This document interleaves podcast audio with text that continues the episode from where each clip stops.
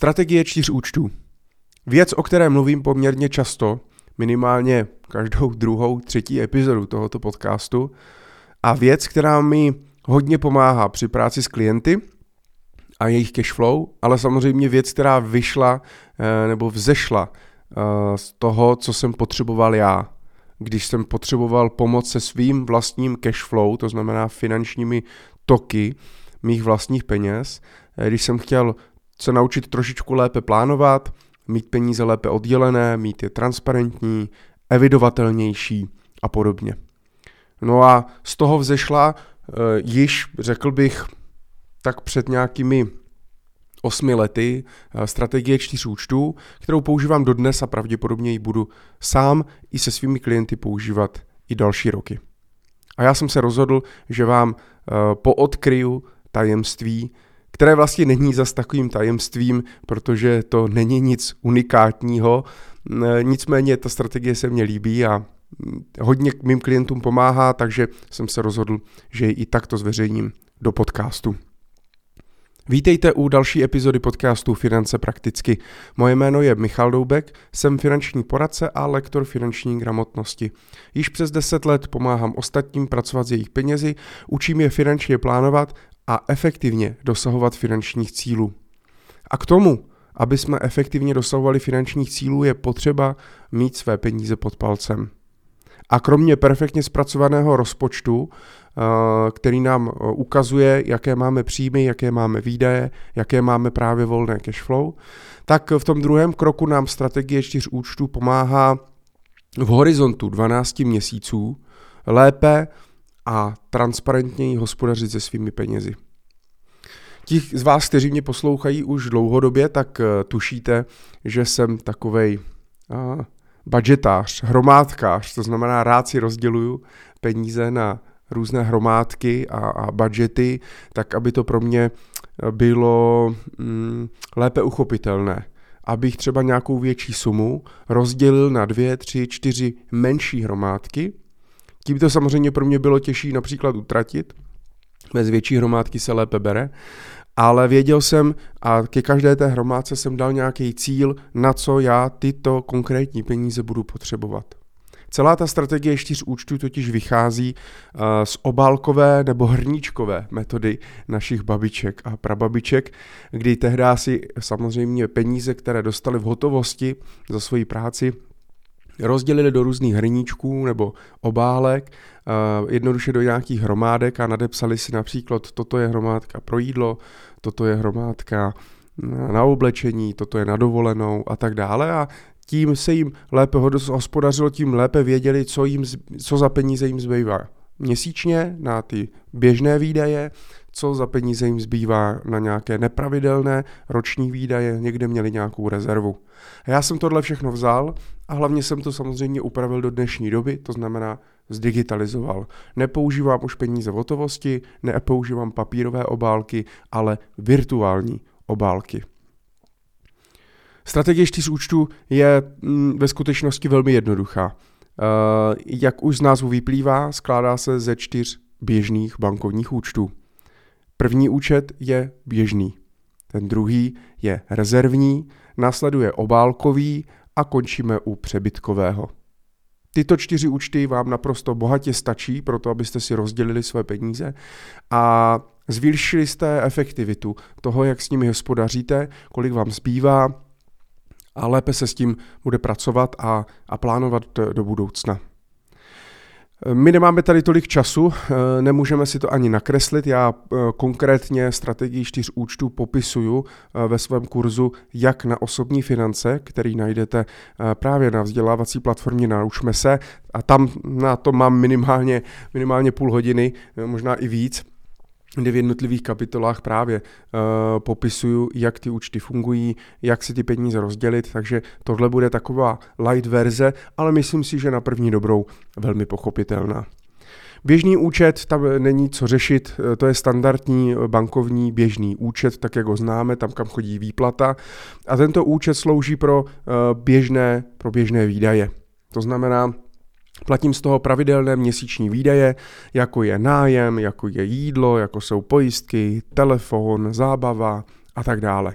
To každý z nás má, tady není moc co řešit. Možná bych jenom doplnil, pokud například žijete v partnerství, máte, nebo máte partnera, partnerku, manžela, manželku eh, a tak dále, tak eh, je dobré, nebo se mně i osvědčilo, že ty běžné účty teda eh, jsou nastavené tak, že každý z těch partnerů má svůj vlastní účet, z různých důvodů, převážně krizových, ale má svůj běžný účet, kam mu třeba chodí výplata a pak si společně udělají společný účet, kam domluví se na nějakém konkrétním budgetu, který tam každý měsíc oni pošlou na základě třeba výše svých výplat. A z toho společného účtu se platí ty společné výdaje eh, za jídlo, za bydlení a tak dále. Tím je to lépe trasovatelné, lépe evidovatelné a Nemusí se možná tam eh, u některých tříd takové ty desky, teď si platil já, teď budu platit ty, teď budeš platit ty, a kdo toho zaplatil víc a tak dále. Eh, může to být prostě problém, pokud to nemám úplně vykomunikovatelné a můžeme si tím zadělávat na problém. Proto si myslím, že je dobré si to takto rozdělit.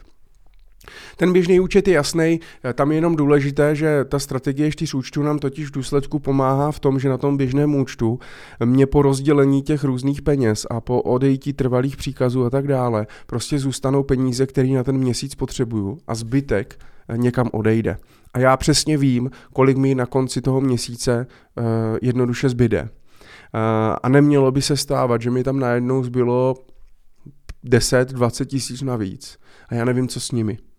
Já ty peníze dopředu musím vědět, že tyto peníze jsou na měsíční útratu, tyto peníze jsou na roční útratu, třeba na dovolenou, na dárky. Tyto peníze jsou na investování, na moje cíle, tyto peníze jsou navíc a mám je na cokoliv. Ale eh, každou korunu, kterou já vydělám, tak bych měl vědět, eh, jaký je její účel a co s nima budu dělat. Jakmile mi peníze zbývají a já nevím, co s, jaký s nimi byl účel, k čemu slouží, kam je mám poslat, jestli jsou teda na investici, nebo je můžu utratit, nebo na co jsou, tak ve větší případě ty peníze uh, utratím. Celé je utratím a nejsem schopný potom dlouhodobě třeba budovat rezervy, budovat majetek, investovat, ty peníze se ztrácí, není to efektivní a tak dále. Běžný účet si myslím, že je jasný dneska v roce 2022, když nahrávám tenhle podcast, tak ta situace je jiná s ohledem, co se týče bankovních poplatků. Já si pamatuju, když jsem v roce 2000 14 přednášel tuhle strategii čtyř účtů poprvé, no tak eh, naprostá většina těch účtů byla s nějakými poplatky za vedení účtů a tak dále. A mm, spoustu lidí platilo v průměru 50 až 100 korun měsíčně za nějaké bankovní poplatky. Ale tehdy už eh, od toho roku 2010, 2011, tak vlastně přišly na trh eh, nízkonákladové bezpoplatkové banky typu Airbank, Zunobank, kterou už si pravděpodobně možná z vás někteří ani nebudou pamatovat, Equabank a tak dál. A ti zavedli to, že prostě za ty základní transakce se neplatí uh, a takže dneska už ale nemá smysl vám říkat, většina z vás má asi úč, běžný účet prostě zadarmo a, a takže už to nemusím akcentovat. Ten další účet je účet rezervní. To je klasický uh, spořící účet, mm, bankovní zase, tak jak, ho, tak jak ho známe. A opět většina z nás nějaký spořící účet má, protože právě tyhle banky, které jsem vyjmenoval před chvílí, tak přišli s tím, že automaticky k běžnému účtu zakládali i účty spořící a s vyšší úrokovou sazbou. A učili lidi si prostě, co mě zbyde z té výplaty, tak si prostě jenom přesunu a šetřím na ten spořící účet. Takže i to se postupně od toho roku 2014 změnilo. Dneska už naprostá většina z vás má pravděpodobně k běžnému účtu minimálně jeden spořící účet a tam si prostě něco odkládá. Já ten rezervní účet mám ale jasně definovaný a rezervní účet prostě slouží pro neplánované výdaje. Já na tom rezervním účtu doporučuji mít minimálně 100 000 korun, to je prostě základní nějaká rezerva. Samozřejmě pro pro rodiny nebo pro dospělé jedince a tak dále. Pokud samozřejmě je vám 20, studujete, bydlíte u rodičů, tak ta rezerva stačí být menší, ale i pro ty z vás, kterým je 20 a studujete, tak doporučuji tu rezervu mít. Třeba jenom 20-30 tisíc, ale v důsledku jde především o návyk o nějaký program finanční, který si stanovím, že se naučím, že by prostě já nebo moje rodina měla mít vždycky nějakou dostupnou, rychle dostupnou rezervu na spořícím účtu. Takže rezervní účet, já vždy na začátku roku nabiju 100 000 korun a z toho, a ta rezerva je na rok. Funguje to tak, že ne, že když si poláme se mi lednička, já z toho vezmu 15 tisíc, tak to nedoplňuju. Doplňuju to vždycky až jednou za rok, protože pak by to vlastně nedávalo smysl oddělit. Důležitý je, že já mám nějaký budget, který si stanovím na ten daný rok, když si dělám rozpočet na ten daný rok a s tím já musím nějak hospodařit. Rezervní účet je taky ještě celkem jako jasný a jednoduchý. Tak pojďme na ten třetí a to je účet obálkový.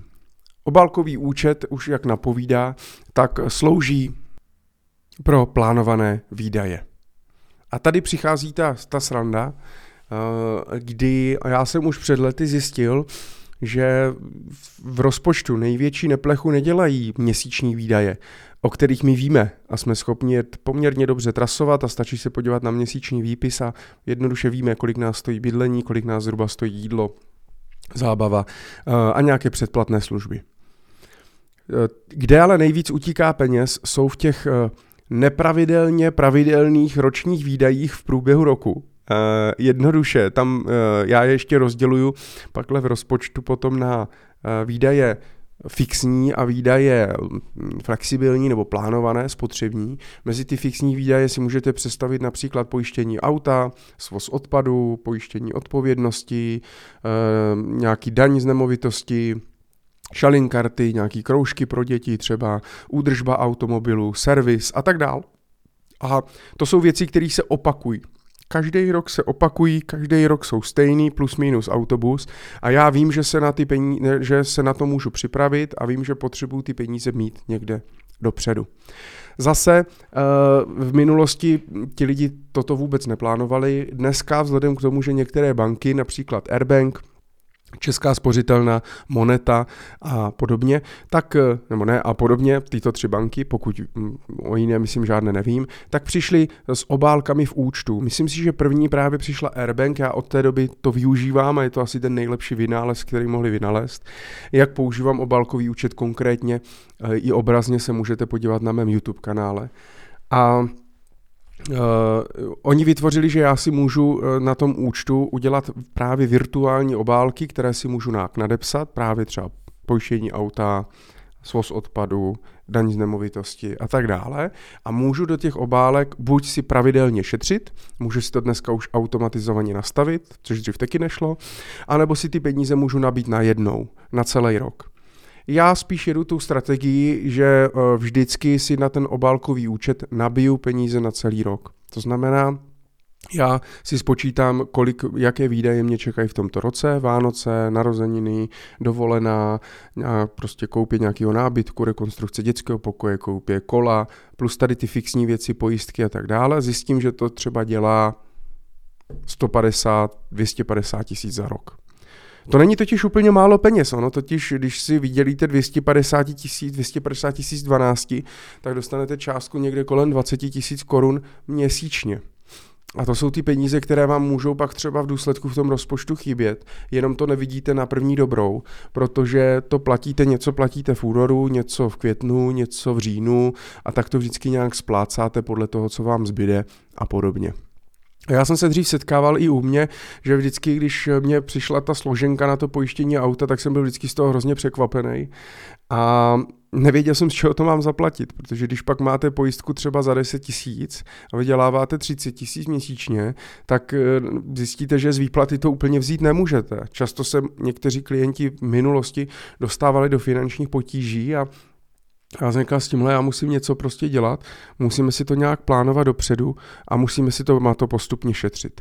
A z toho vzešla potom strategie, že já si vždycky v lednu, když si plánuju rok, takže když jsem seděl teď v lednu 2022 nad svým rodinným rozpočtem, tak eh, jsem si prostě nabil ten obálkový účet 200 tisíci, nadepsal jsem si, na co ty peníze já budu potřebovat a vím, že celý rok můžu být úplně v klidu, protože na všechny výdaje mám prostě nachystaný peníze dopředu. Na celý rok. Je důležitý se totiž na ten svůj rozpočet dívat ne z měsíčního pohledu, ale z ročního pohledu. Tam vy totiž uvidíte všechny výdaje, eh, i ty nepravidelné. A pak vlastně vidíte černé na bílém, jestli vlastně žijete šul nul od výplaty k výplatě, anebo vám vlastně reálně něco zbývá a kolik vám vlastně zbývá na tvorbu svého bohatství, na splnění finančních cílů.